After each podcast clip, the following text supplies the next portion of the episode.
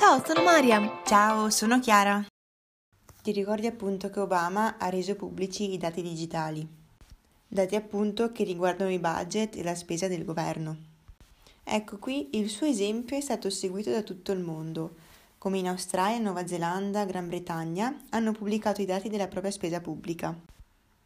Il datablog appunto fu il primo ad usare questi dati per fare delle indagini giornalistiche ed è riuscito a individuare e pubblicare lo scandalo delle spese pazze eh, dei parlamentari britannici. Il datablog è, fu il primo a sviluppare tutto ciò per sviluppare mm, testate giornalistiche e nella primavera del 2010 scoprì lo scandalo dei registri di guerra di Wikileaks, nel quale vennero anche pubblicati dei documenti dettagliati che ricordavano eh, i diversi fallimenti dei militari americani in Afghanistan. Ecco che eh, questo scandalo ha influito molto fortemente anche con la loro organizzazione interna. Dunque i collaboratori del datablock stavano in un altro piano rispetto agli altri giornalisti, avendo un potere decisionale quasi nullo. Dopo lo scandalo invece si sono sistemati praticamente nello stesso piano dei giornalisti rendendo quindi più facile suggerire nuove idee ai reporter e aiutarli con, con le storie. Io conoscevo invece il ProPublic, è un'edizione che nasce completamente online.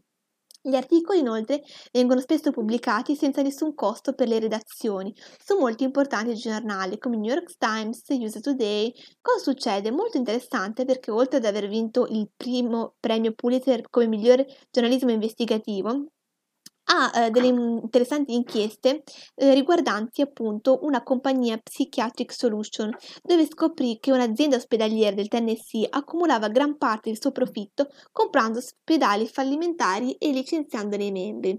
È considerata una delle più grandi aziende di data journalism, però ad alto livello di oggettività, che è un altro magazine che è online però il data journalism molto importante che va a stimolare delle riflessioni è il The One Up Shot del New York Times. Ha l'obiettivo di facilitare la comprensione delle storie che vengono pubblicate sul New York Times. Spesso i classici articoli non permettono ai lettori di comprendere appieno tutti i dati.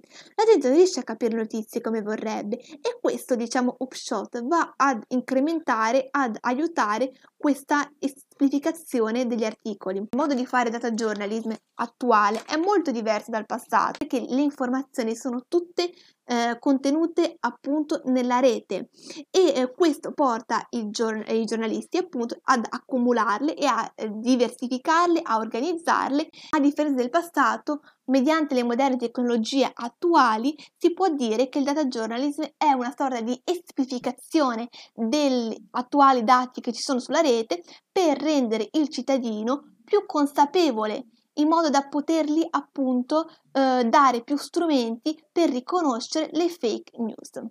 Ecco, quindi la morale di tutto ciò è che attualmente la raccolta dei dati avviene dalla rete e non effettivamente in campo. Un saluto da Chiara. Un saluto da Maria.